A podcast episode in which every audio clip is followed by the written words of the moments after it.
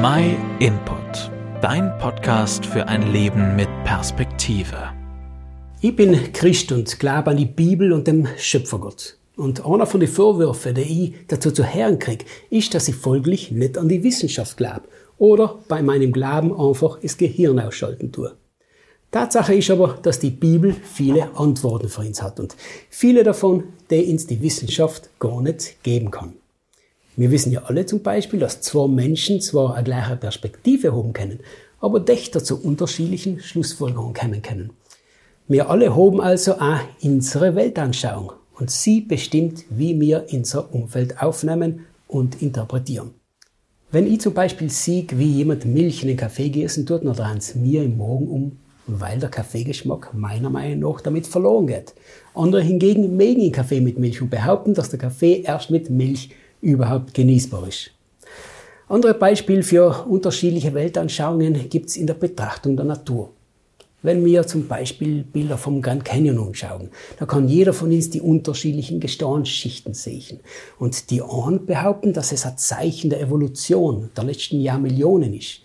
Die anderen hingegen sehen darin die Indizien einer großen Flut, die danach, als sich das Wasser wieder zurückgezogen hat, Sedimente hinterlassen hat und innerhalb einer relativ kurzen Zeit den Canyon geformt hat.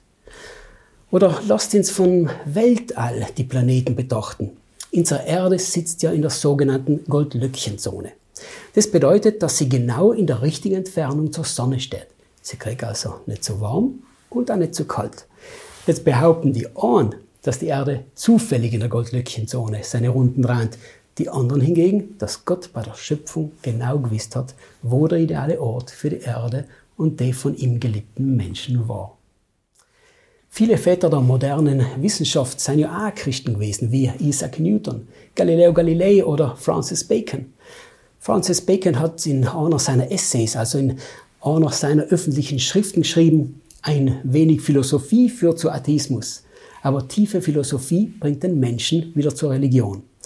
Wenn also große Wissenschaftler der Vergangenheit und der Gegenwart an einen Schöpfergott ihr Glauben äußern, dann darf mir ja auch vorausschicken, dass sie wahrscheinlich mehr Hinweise dafür gefunden und weniger dagegen gefunden haben.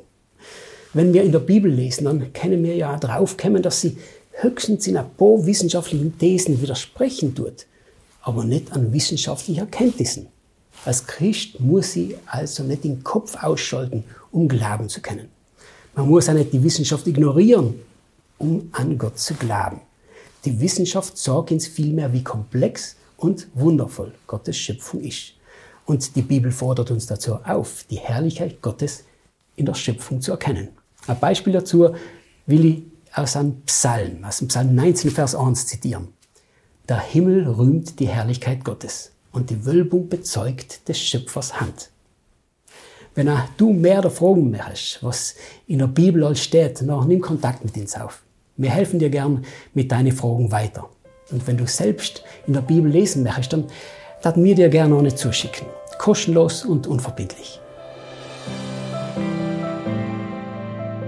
Vielen Dank, dass du den My Input Podcast gehört hast. Wenn du mehr wissen willst, geh auf unsere Website myinput.it oder folge uns auf YouTube, Facebook und Instagram.